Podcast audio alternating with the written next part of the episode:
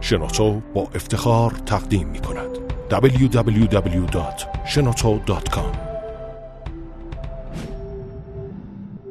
صبحتون بخیر شنونده های عزیز. شهره شایان مریم همزهی حسین راستکار محسن رسولی و سیاوش عقدایی آمادن تا برنامه کاوشگر رو تقدیم حضورتون بکنن. با همدیگه میشنویم.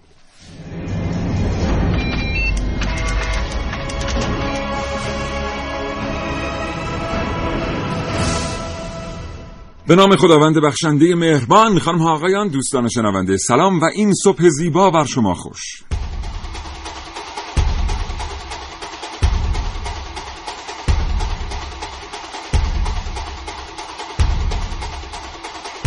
کاوشگر را میشنوید زنده از رادیو جوان. همه ما کمابیش در مورد موجودات حیرت انگیز و قول پیکری که در اعماق دریاها زندگی می کنند و شنا می کنند شنیده ایم. اما این برنامه از کاوشگر در مورد نهنگ های آهنین قول پیکر بشنوید. کاوشگر را از دست ندید اگر زندگی روزمره فرصت مطالعه کردن را از شما سلب کرده. هرچند خود ما کاوشگری ها اعتقاد داریم که هیچ چیز در زندگی جای کتاب رو نمی‌گیره.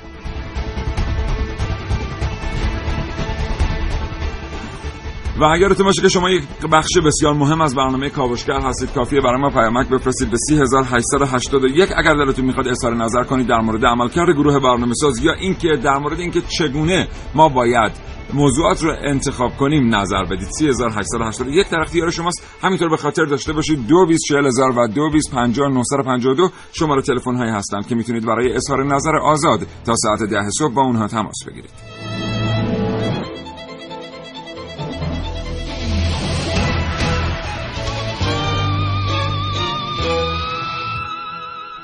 همه ما در مورد نهنگ ها، ارماهی ها، ماهی های مرکب، کوسه و دلفین ها شنیده ایم. موجودات ارگانیک و کربونی که در دریاها زندگی می کنند و از چندی پیش تا چندی پیش دریا قلمرو حکومت اونها بود. اما انسان پاش از خشکی فراتر گذاشت و به آبها هم وارد شد. امروز حضور زیر دریایی ها در دنیای زیر آب وضعیت اطلاعاتی که انسان ها در دست دارن رو کاملا تغییر داده از دنیای زیر آب. از این برنامه کاوشگر در مورد زیر دریایی های اتمی قول پیکر بشنوید مدیه رشیدی هستم. در بخش کاوشگر جوان امروز بشنوید از قربانیان اسید در یک زیردریایی. سلام عارف موسوی هستم کاوشگر جوان. نکته هایی درباره زیردریایی یو 171 سلام محسن رسولی هستم. اگه یه روز صبح از خواب پاشید و بیاید ببینید در کف خیابون روبروی خونتون یک زیردریایی بالا زده چیکار می‌کنید؟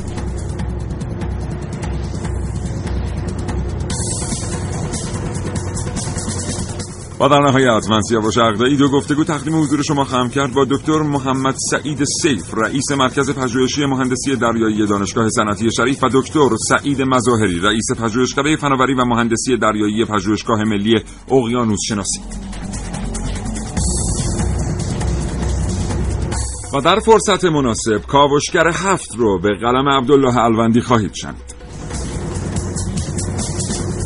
یادتون نره که شما برای ما پیامک بفرستید به 3881 امروز به طور ویژه در برنامه کاوشگر از شما می‌پرسیم که اگر به یک زیر دریایی دسترسی داشتید باهاش به کجا سفر می‌کردید؟ 3881 و همچنان فراموش نکنید که شماره تلفن های 224000 و 225952 برای اظهار نظر آزاد تا ساعت ده صبح در اختیار شما دوستان شنونده قرار داره 9 و 7 دقیقه. الان شد 8 دقیقه صبح. محسن رسولی اینجاست. یه دقیقه دیگه هم میشه 8 دقیقه صبح. 9 دقیقه صبح. بله، خب. زیر دریایی ها کلا دو گونن نظامی غیر نظامی. نظامی ها اونایی که می‌تونه تجهیزات نظامی حمل کنه. مثلا اجدر حمل کنه. موشکای با کلاهک هسته حمل کنه و اینجور چیزها. و غیر نظامی ها دو کاربرد داره یا علمی هن یا گردشگری آره.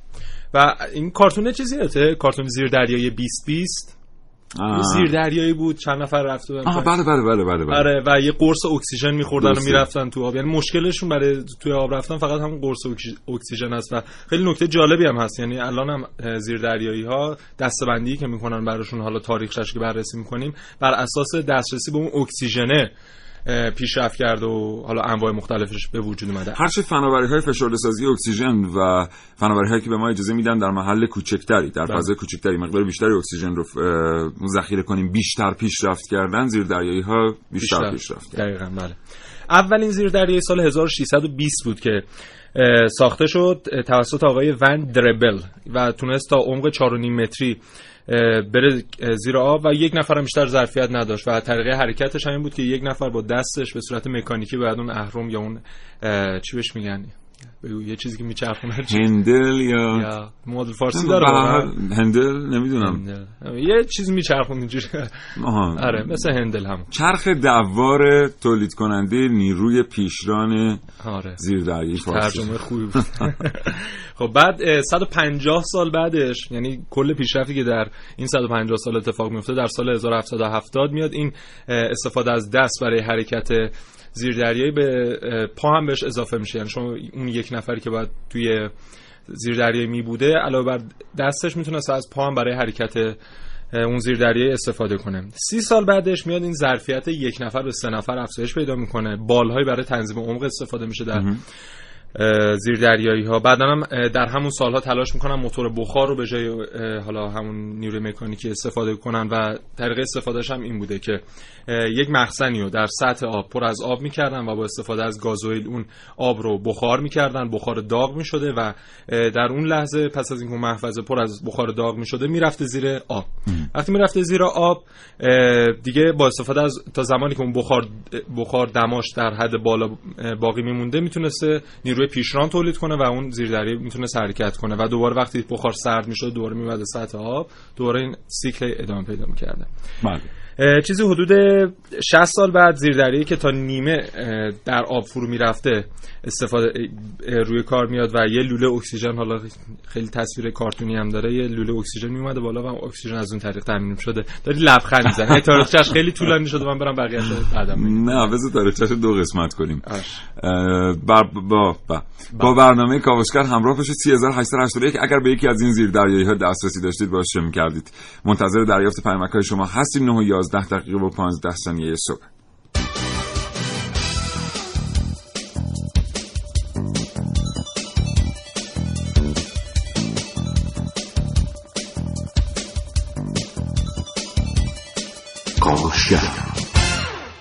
خب خب. رسیدیم به اونجا که تکنولوژی فناوری در واقع تامین اکسیژن زیردریایی رسیده بود به اون لوله که. میره بعد. آره خیلی فناوری پیشرفته هم است 44 سال بعدش یعنی سال 1904 اولین زیردریایی با موتور دیزل الکتریکی ساخته شد. موتور دیزل تو سطح آب میومد باتری رو شارژ می‌کرد. بعد وقتی اون باتری شارژ می‌شدن دیگه اون موتور دیزل خاموش می‌شد زیردریایی می‌رفت زیر آب و با استفاده از اون باتری های شارژ شده نیروی پیشران تولید می‌شد و دوباره وقتی شارژ تمام شد میومد بالا دوباره اون سیکل ادامه پیدا می‌کرد. دیگه حالا این در این 100 سال گذشته هم اتفاقایی صورت گرفت تا رسیدیم به زیردریایی هسته‌ای که میان آب دریا رو الکترولیز می‌کنن و نیروی برق از این طریق تولید میشه و اکسیژن هم ناشی از این نیروی الکتریکی الکتریکی تولید میشه و دیگه الان محدودیتی برای زیر آب موندن دیگه چون تمام اون واکنش ها در زیر آب اتفاق میفته و مثلا اه، قدرتمندترین زیردریایی که الان HMS انبوش بریتانیا از همین طریق می‌تونه 25 سال بدون اینکه بالای آب بیاد در زیر آب حرکت کنه و هیچ نیازی هم نداره فقط تنها محدودیتش هم استف... اه،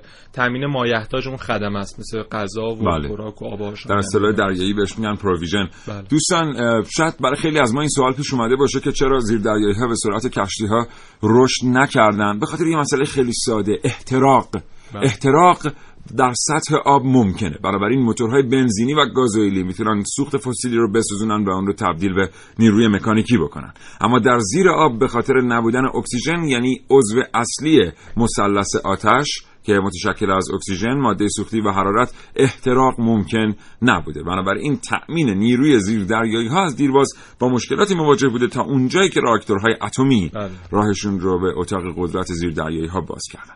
ارتباط تلفنی داریم؟ بله.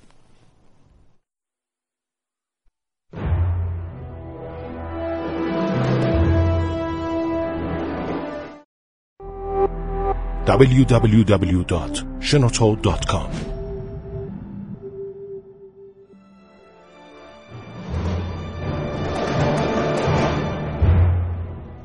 اما گفتگوی ما رو بشنوید با دکتر محمد سعید سیف رئیس مرکز پژوهش مهندسی دریایی دانشگاه صنعتی شریف. آقای دکتر سیف سلام صبح بخیر. عرض سلام دارم خدمت جناب و شنوندگان محترمتون. خدمتتون حالتون خوب آقای دکتر؟ متشکرم سلامت آقای دکتر در مورد زیردریایی ها یه توضیح کوتاهی از شما میشنویم. در یک دهه گذشته کدام فناوری ها آمدند به کمک فناوری تولید زیردریایی؟ و اینکه چطور اصلا متحول شده دنیای زیردریایی ها صحبته که جناب ولی میفرمودید و تو قسمت قبل خوب صحبت کاملی بود و راجع به زیردریایی تاریخچه‌ای رو فرمودین. اون چیزی که توی شاید دهه اخیر بتونیم بگیم که خیلی جل- جلب توجه کرده و تو مهندسی زیرسطحی و زیردریایی هم داره باب میشه بحث آنمند شدن و هوشمند شدن در حقیقت زیردریایی هاست.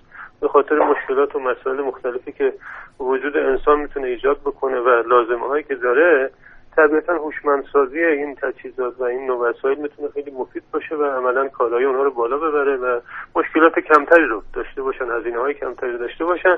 از این جهت خب ربات های زیر آبی مختلفی حالا به صورت های مختلف طراحی شده ساخته شده و یکی از چالش های بزرگ و یکی از در حوزه های تحقیقاتی خیلی مهم تو دهه های اخیر هستش. بله موتور زیردریایی آقای دکتر سیف چه تفاوتی با موتور رو سطحی داره؟ خب منتهیش هم بحثی است که اکسیژن رو در تامینش زیر آب خب مشکل داره و طبیعتا این محدودیت باعث میشه که ما زیر آب نتونیم از موتورهای معمول استفاده بکنیم و انواع باتری ها و سیستم های دیگه که طبیعتا باید جایگزین بشه یا به نوعی در حقیقت با صورت محدود اکسیژن تامین بشه برای مدت های کوتاه یا امکان پذیر اگر باشه. بله. یعنی صرفا تفاوت موتورهای زیردریایی ها الان با موتورهای رو سطحی موضوع احتراقه. مهم‌ترینش همینه البته خب چیزای دیگه هست. مثلا برای زیر سطحی های خب نظامی طبیعتا نویز یا signature ی که اینا ایجاد می‌کنن هم خب یه بحث مهمیه که بتونن در حقیقت اختفای خوبی داشته باشن. برای اینکه نتونن به راحتی. ردیابی بشن. بله. اینا خب بحث چه تو خود سیستم رانش پروانه بله. و سیستم در حقیقت پیش برنده. طبیعتا این موضوع هم باید مد نظر باشه. بله. آقای دکتر تا چند وقت پیش میشنیدیم که هیچ پرنده یعنی هیچ هواپیمایی تحت هیچ شرایطی نمی‌تونه یک زیر دریایی رو در زیر آب پیدا کنه. بله. آیا این قانون هنوز صادقه؟ اتفاقا به نکته خوبی رو اشاره کردید. یکی از مشکلات و مسائل زیراب اینه که امواج الکترومغناطیس خب اونجا نمی‌تونن مسافت زیادی رو طی بکنن و عملا سریع دمپ میشن. و عملا ردیابی در حقیقت اجسام زیراب موقعیت یابی و حقیقت تعیین مسیر نویگیشنشون تقریبا مستقل از رادار باید انجام بشه و راداری وجود نداره زیرا ما تجهیزاتی به اسم سونار داریم که این تجهیزات سونار از امواج صوتی استفاده می‌کنن و خب بردشون هم محدودتره و مشکلات و مسائل تجزیه تحلیل و حقیقت نتیجه گیری هم که می‌تونن بدن خیلی نسبت به رادار با مشکلات بیشتری همراهه و از این جهت یکی از چالش ها تو حوزه ها همین موقعیت یابی و تعیین مسیر هنوز هم هست و شاید اینکه اه، زیردریایی ها یکی از تجهیزات استراتژیک محسوب میشن به بله. خاطر همینه که خب تجهیزاتی مثل رادار زیر آب نمی‌تونن اونها رو شناسایی بکنن. بله. آقای دکتر. بله. آخرین سوال. ببینید ما یه تجهیزی به اسم زیردریایی رو می‌سازیم و میگذاریمش توی آب. یه عده انسان با پارامترهای انسانی قرار یه مدت طولانی در یک محیط خیلی بسته بمونن. در شرایطی که به لحاظ روانی می‌دونن چند صد متر یا چند ده متر از سطح آب فاصله دارن و در واقع اگر بخوان از زیر دریایی خارج بشن کوچکترین راه نجاتی برای اونها وجود نخواهد داشت. کسانی که در زیر دریایی اه، کار می‌کنن باید از چه شرایط روانی برخوردار باشن و چه آزمایشگاهی سر آزمایش هایی سر راه اونها قرار می‌گیره تا بتونن مجوز ورود به زیر دریایی رو پیدا کنن؟ توی عملا این صحبته که شما میفرمایید محدود به نیرو دریایی هاست. چون ما تقریبا غیر قسمت نیرو دریایی ما چیزی رو نداریم و عملا این دور تست ها و ارزیابی ها خوب انجام میشه. اما نسبت به شاید کارهای هوایی خیلی ساده تر باش برخورد میشه و شاید جای این هستش که واقعا بهش توجه بیشتری بشه و سختگیری های بهتری بشه که عملا افراد آمادگی داشته باشن و از لحاظ جسمانی و روحی برای موضوع مناسب انتخاب شن تو کارهای فضایی و فضانوردی این کارها. خیلی دقیقتر انجام میشه آماده سازی های صورت می‌گیره. ولی توی موضوع دریا کمتر به این مسائل توجه شده و طبیعتا می‌تونه خطرناک باشه و طبیعتا باید افراد رو بشه آماده سازی. بهتری کرد و انتخاب بهتری کرد. متشکرم جناب آقای دکتر محمد محمد محمد سعید سیف اسقایی می‌کنم. رئیس مرکز پژوهش مهندسی دریایی دانشگاه صنعتی شریف. آرزوی موفقیت می‌کنم. برای شما و خدا نگهدار. خداحافظ.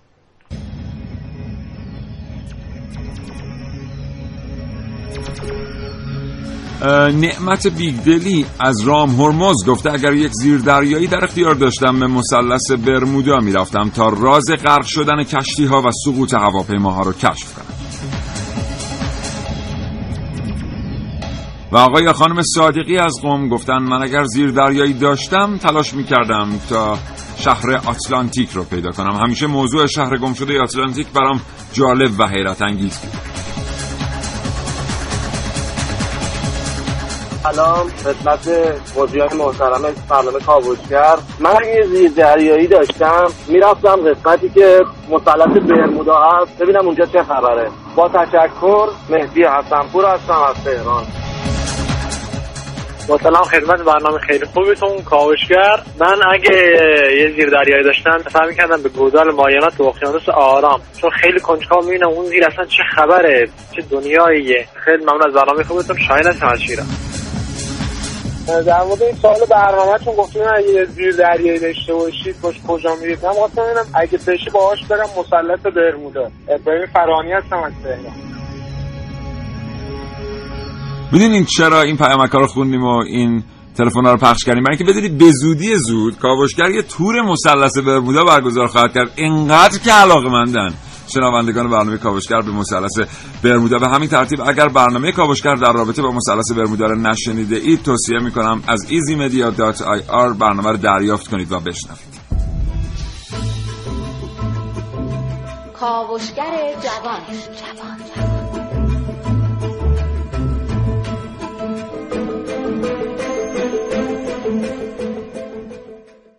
فکر می‌کنید که یک زیردریایی در اعماق دریا چطور می‌تونه در دریا غرق بشه؟ Their opponent is not an American, but a Russian submarine designated K-141. Her name is Kursk.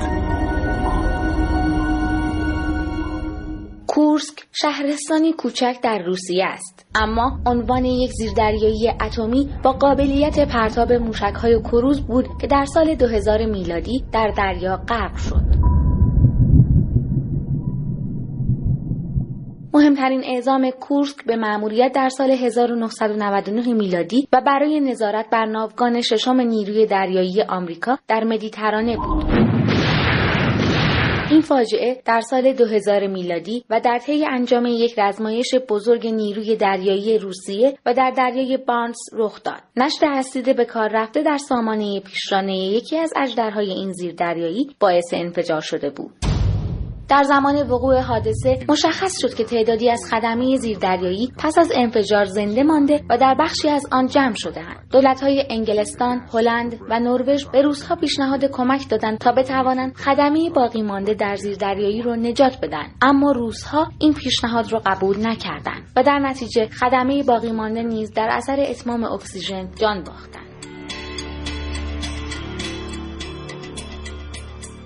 پس از مدتی لاشه زیردریایی کورسک از زیر آب خارج شد و تحقیقات نشان داد که انفجار اولیه باعث انفجار چند اژدر دیگر نیز شده که بر اثر آنها 95 تن از 118 خدمه زیردریایی در آن جان باختند.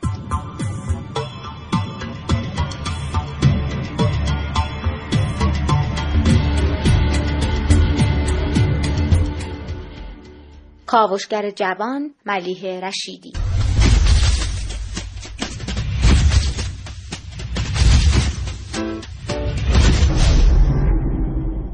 سلام و صبح بخیر. عرض می‌کنم به کسانی که همین الان به جمع شنوندگان رادیو جوان پیوستند و برنامه کاوشگر رو میشنوند همینطور سلام می‌کنم به تمام کسانی که برخط همین حالا ما را از طریق فضای مجازی دنبال می‌کنن یادآوری می‌کنم که اگر خواستید تصویری رو به اشتراک بگذارید که او رو با کاوشگر مرتبط دیدید خواهش می‌کنم هشتگ برنامه کاوشگر رو با شناسه کاوشگر رادیو جوان ذکر بفرمایید. دو نکته توی حالا صحبت با کارشناس اون بود. یکی سوال شما که فرمودید که چجوری میشه چه آزمون برای کسانی که می‌خوان برن در زیر دریا کار کنن وجود داره؟ من اشاره کنم به فیلم داسپوت. حالا ما بخش سینما هم داریم. یا دبوت میشه. حالا داسپوت اسم آلمانیشه. که درباره این باوره که مثلا در جنگ جهانی دوم مردم فکر می‌کردن که کسانی که در زیر دریا کار می‌کنن خیلی انسانهای شیک و اصلا کار در اونجا خیلی کار شیک و با دیسیپلینی و هیچ دچار مشکل نخواهند شد. ولی این فیلم اومده اون باور رو به چالش کشیده و باعث تغییرش شده. حالا در زمان خودش مربوط سال دهه 70 میلادی فکر کنم باشه که یه عده افراد با متخصص با تخصصهای مختلف اومدن توی یک زیر دریایی و حالا بعد از چند وقت و طی اون جنگ که صورت گرفت تبدیل شدن به یک انسانایی که اصلا خو و اخلاقشون فرق کرد و کلا با یک محیط دیگه آشنا شدن. یعنی می‌خواست نشون بده که اون نظم و اون شیکی حالا یه عبارت نه چی براش در نظر بگیریم که نظم و شیکی خوبه به نظر من. از این از همین استفاده می‌کنیم خب؟ آره اون در زیر دریایی حاکم نیست. این از این یکی هم در مورد دیسیپلین. البته خب قراره نگیم دیسیپلین. آره دیگه هم شیکی بهتر شیکی بهتر خب؟ آره. در مورد اون فناوری جدید در زیر دریایی هم من میگم که الان زیر دریایی نامرئی که مدرن ترین نوع زیر دریایی هستن اومدن سیستم های کاهش صوت همون مربوط سیستم سونار که سیستم سونار به این طریقه که یه امواج رو میفرستن و بازتاب اون رو تحلیل می‌کنن یعنی دلفین مثلا. آره دقیقا. از اون طریق. اومدن با حالا تدابیری که اندیشیدن اون سیستم های کاهش صوت رو در زیر دریایی ها اندیشیدن و دو تا اندیشیدن خیلی متشکرم. محسن ممنونم. از اون طریق باعث بله این موضوع مقابله با این محسن بهش اشاره کرد و توضیحات جزا شنیدیم خیلی جالب بود در مورد زیر دریایی نامرئی. اساسا همون موقع که زیر دریایی ها پا به وجود گذاشتن علل خصوص اومدن در کاربردهای نظامی به خاطر نامرئی بودنشون خیلی جالب بودن. حالا هم که الان محسن گفت هرچی رادارها قوی تر میشن که می‌تونن زیر دریا رو بهتر نگاه کنن. زیر دریایی ها در استتار قوی تر میشن و می‌تونن بهتر از دید رادارها پنهان بشن. اما در مورد بدنه زیر دریایی هم یه مطالبی هست که خدمت شما عرض خواهیم کرد.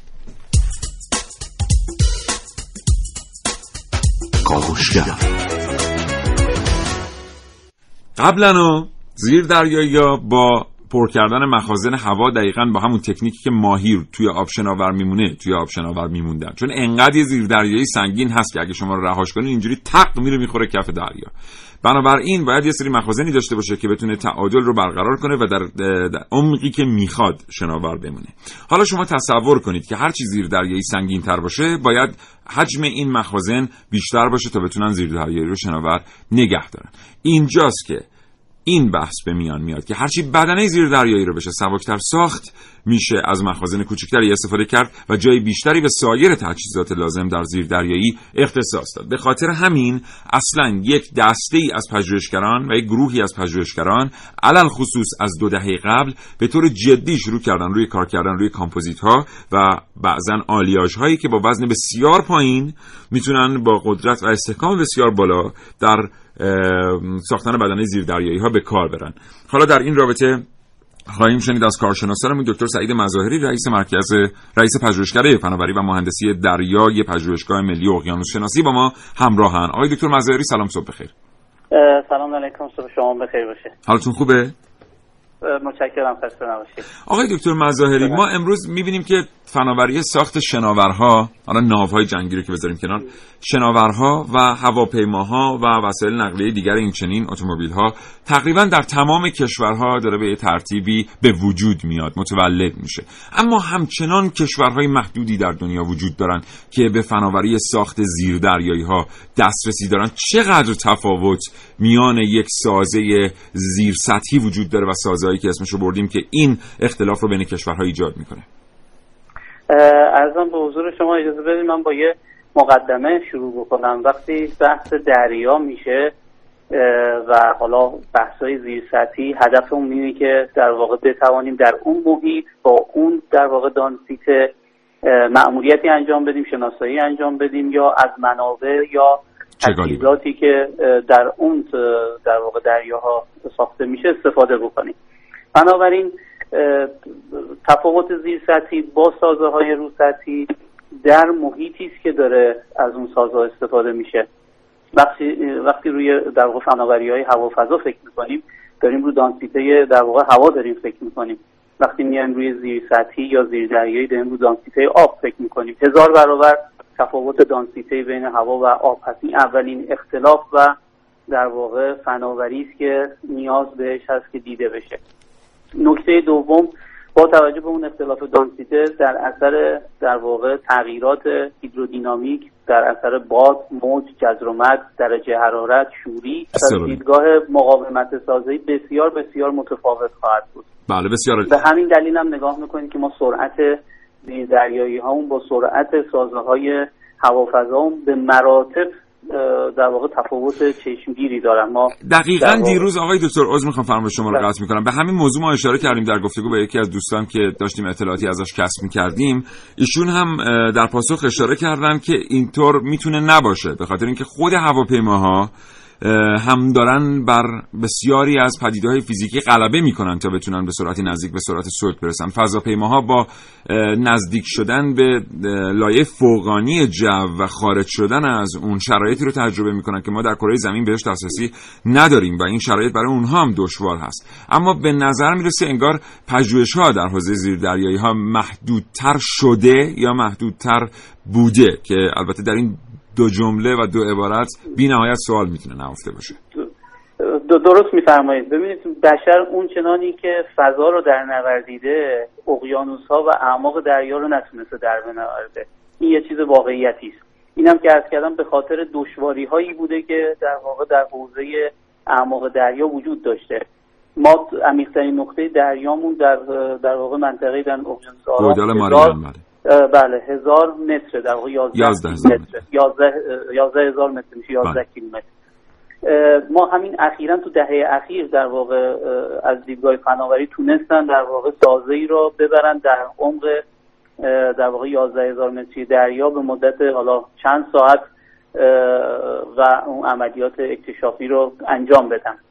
بنابراین نشون میده که علا رقم تحقیقات حالا گسترده که تو حوزه دریا بالاخره کشورهای پیشرفته انجام دادن منتها سهم حالا میشه گفت بشریت از حوزه دریا که بیش از دو سوم کره زمین رو پوشونده خیلی بی- بیشتر از اون چیزی نیست که در واقع در هوافضا اه، تونستن در بنوردن و حتی فراتر از کهکشان ها تونستن به یک سری در واقع اکتشافات یا عکسای جدیدی که اخیرا از هاریزان دریافت بله. می‌کنیم اونا رو ببینیم ما هنوز خیلی از چیزهای دریامون ناشناخته است بله. این به معنی نیست که تحقیقات تو این زمینه کم انجام شده در بله. واقع تو اون مسیر بشر راحتتر تونسته جلو بره و موانعش کمتر بوده بر مشکلاتش تونسته فائق بیاد ولی تو بحثای حالا میشه گفت دریا اینا به اون اندازه که تو هوافضا در واقع بشر توسعه پیدا کرده و پیشرفت کرده پیشرفت نشده بسیار عالی. یه سوال دیگه که اینجا پیش میاد در مورد زیردریایی ها اینه که ما یه کشوری هستیم که هم در شمال کشور هم در جنوب کشور خطوط ساحلی بسیار بسیار طولانی داریم. ضمن اینکه این خطوط ساحلی دقیقا جایی قرار گرفتن که یه حالت استراتژیکی پیدا کردن و ما هم در نظارت برایش هم در استفاده ازش باید خیلی از اینی که هستیم جلوتر بریم. کشورهایی که مثل ما از این خطوط ساحلی برخوردار هستن چه پتانسیل هایی دارن برای سرمایه گذاری برای تحقیقات زیر سطحی ببینید بحث تحقیقات حالا همونطور که شما اشاره فرمودید ما چیزی حدود 5800 کیلومتر مرز آبی داریم در شمال و جنوب کشور با احتساب مرز جزایری که در واقع در جنوب کشور داریم.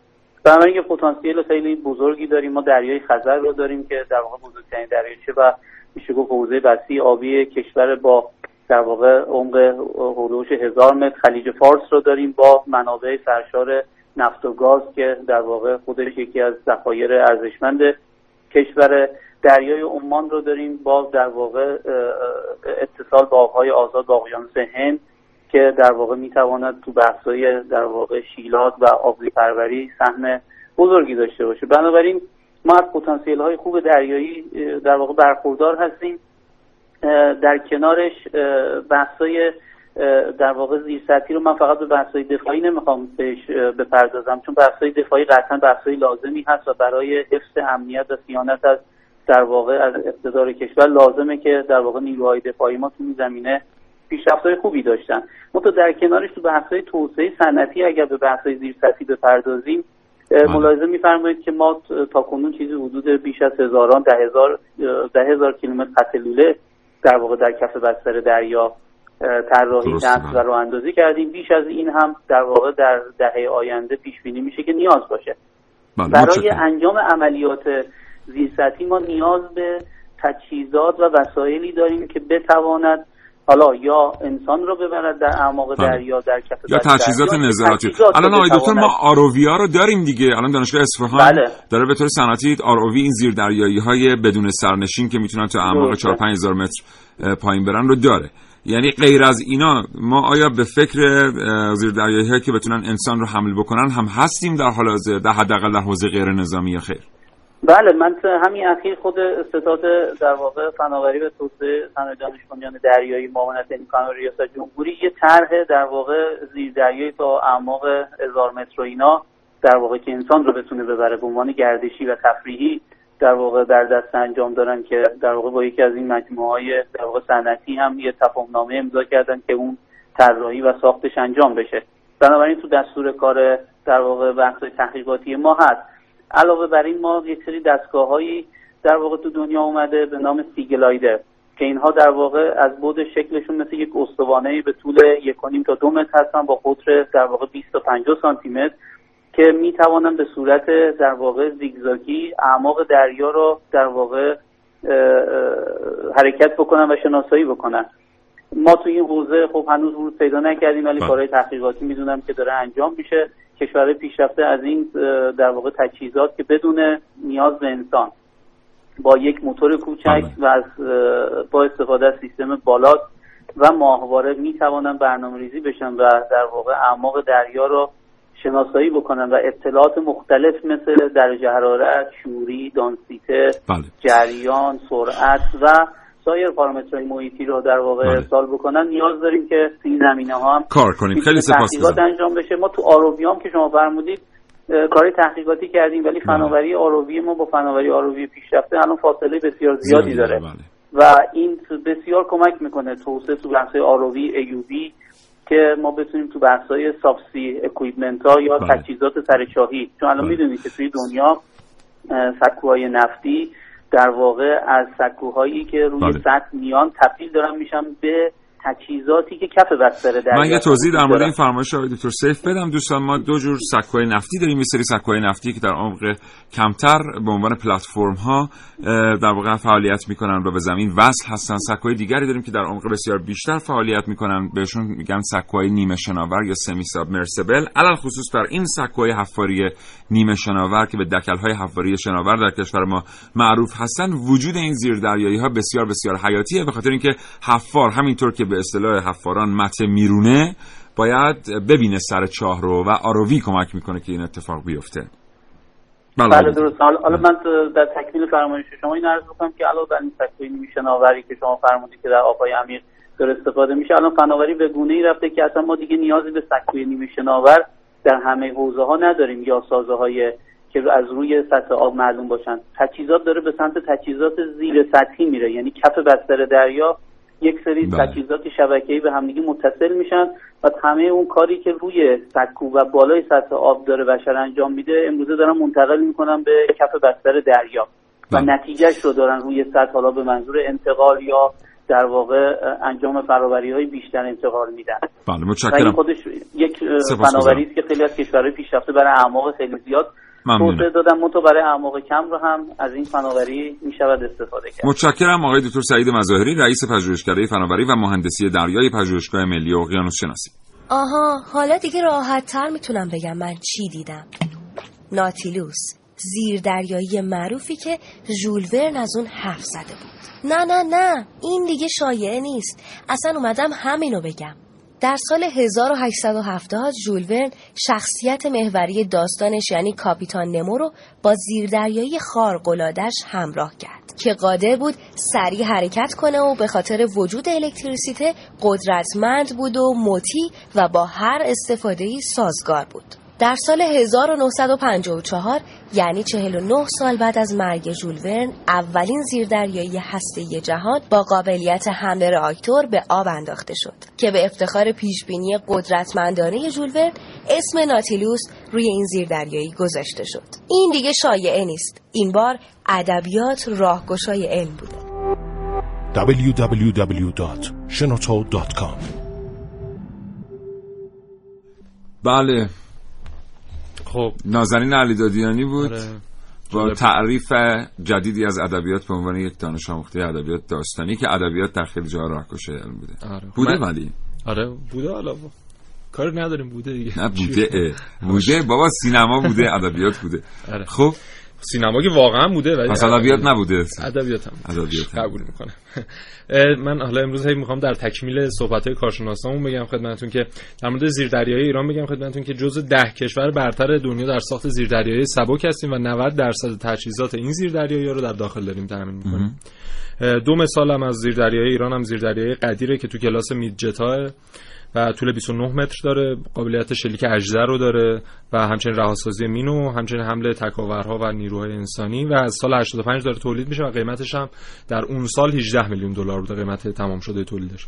از اون بهتر زیردریایی فاتح که از نظر عملیاتی خیلی بهتر از قدیره و حرکتش در عمق 250 متریه و 35 روز هم می‌تونه در زیر آب باقی بمونه و حمله موشک های زیر سطحی و حمله تکاور هم جزو حالا ویژگی هاشه جالب بدونید شرکت خودروسازی فراری هم اومده زیردریایی تولید کرده. یعنی خودروی طراحی کرده که قابلیت زیردریایی شدن رو هم داره و تا عمق 300 فوتی می‌تونه بره زیر آب. و حالا خیلی من دیدم عکسش رو رنگ قرمز لوکسی هم داشت. یک میلیون یورو قیمتشه و دو نفره هم هستی دو نفره 300 فوت می‌تونه بره زیر آب. 300 فوت آره. و 7 متر طولشه و 6 تا موتور پیشران تو بدنش داره و تامین انرژی 600 زیر آب حرکت کردن و این 6 تا موتور پیشران تامین می‌کنن. صندلیاش هم چرمی و همه چی لوکس و خب اینم خوبه. منتها آدم بخرتش اه، چی میشه؟ منظورم اینه که من با تکنولوژی هاورکرافت ها موافقترم که ذره کوچیک‌تر باشن آدم بتونه تو خیابون ولی هم باشون رانندگی کنه.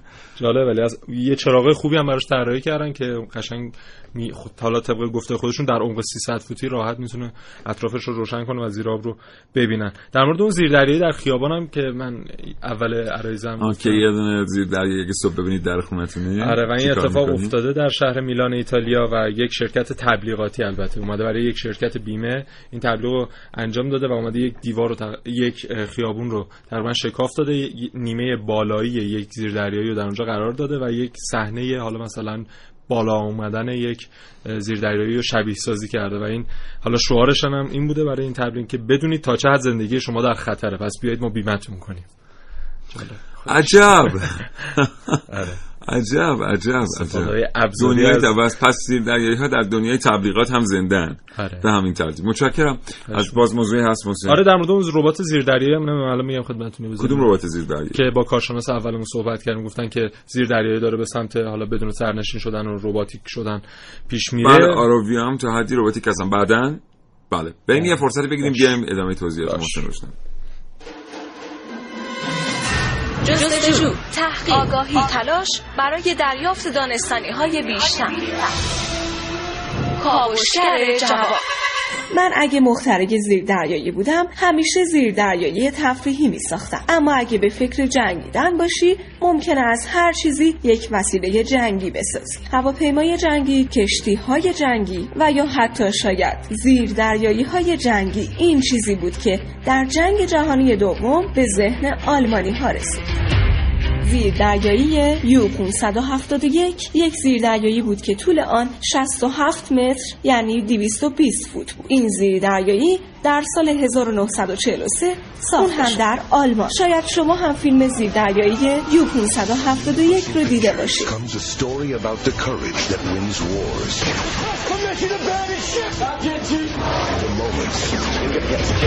That change history. زمان فیلم در جنگ جهانی دومه. درست وقتی که زیردریایی یو 571 ساخته شد. و این زیردریایی های آلمانی توانستند ترس و وحشت رو بر دریاها و اقیانوسها حاکم کنند و میلیون ها تن کالا رو که در دریا هم می‌شد غرق کردند. خوشبختانه امروز به غیر از زیردریایی های جنگی زیردریایی های تفریحی زیادی هم ساخته میشه. عارف موسوی کاوشگر جوان.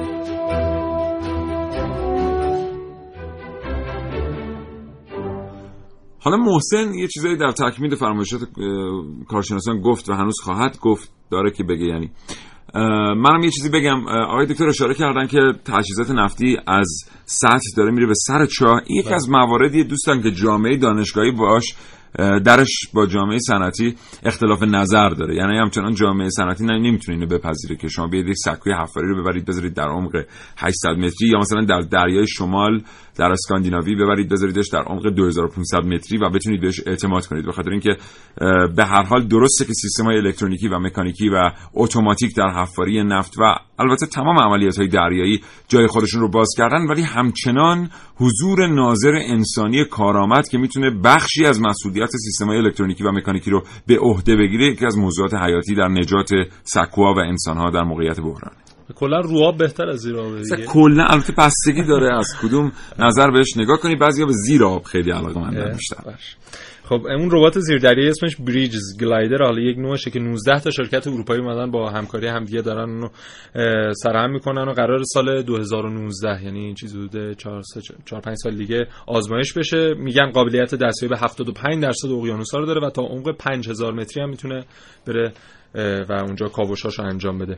در مورد قدرتمندترین زیردریایی هم HMS انبوش اول عرایزم گفتم خدمتتون که ساخت بریتانیا یک میلیارد و 600 میلیون دلار هزینه برداشته برای بریتانیا که ردیاب صوتی و تشخیص سایر شناورا از فاصله 5000 کیلومتری می‌تونه انجام بده. هسته‌ای و دارای سوخت 25 سال زیر آب موندن یعنی 25 سال بدون می‌تونه آره. زیر آب بمونه. ظرف دو هفته هم حالا به هر مسیری که بخواد می‌تونه دو هفته این سرعتش در اون حدی که دو هفته می‌تونه به هر نقطه از دنیا که بخواد برسه. بسیار خوب. خیلی متشکرم. هنوز یه چند تا مطلب شنیدنی دیگه برای شما داریم. با ما همراه باشید تا انتهای برنامه کاوشگر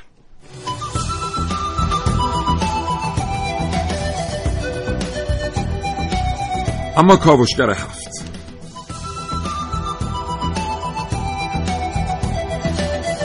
دوستان تصور کنید یکی از نیاکان خیلی خیلی دور ما کنار ساحل ایستاده و داره به بالای سرش یعنی آسمان آبی نگاه می‌کنه و پرنده ها رو می‌بینه که با سبکبالی توی فضای بیکران پرواز می‌کنن بعد کم کم نگاهش به پایین سر می‌خوره و میاد رو آبی دریا. اینجاست که به خودش میگه زیر این آبهای خروشان چه خبره. بعد یواش یواش با خودش فکر می‌کنه که کاش می‌تونستم زیر آب رو ببینم. و از اونجایی که این اشراف مخلوقات هیچ محدودیتی برای کنجکاوی های خودش قائل نیست ناگهان به فکر ساختن وسیله میفته که او رو به زیر آب ببره. اینجاست که اولین زیر دریایی متولد میشه.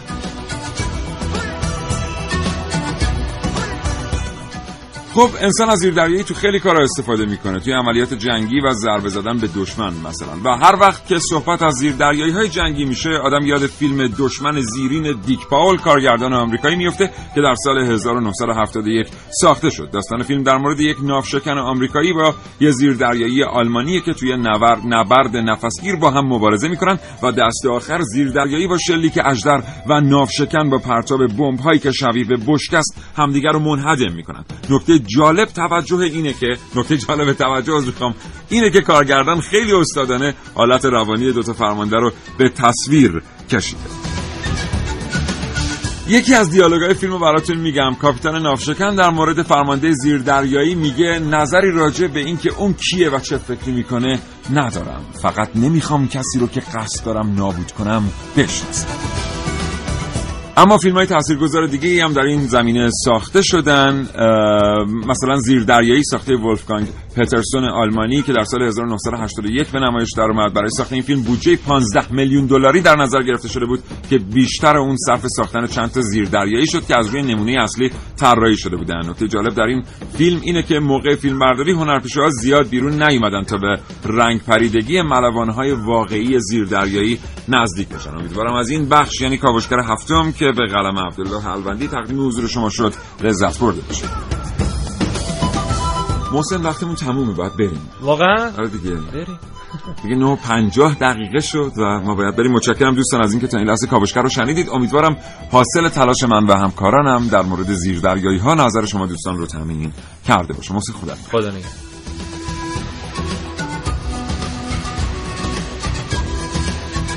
و همینطور شما دوستان شنونده رو به خدای بزرگ میسپارم تا فردا نه صبح کاوشگر رو فراموش نکنید. شراطو ارائه دهنده پادکست های صوتی فارسی.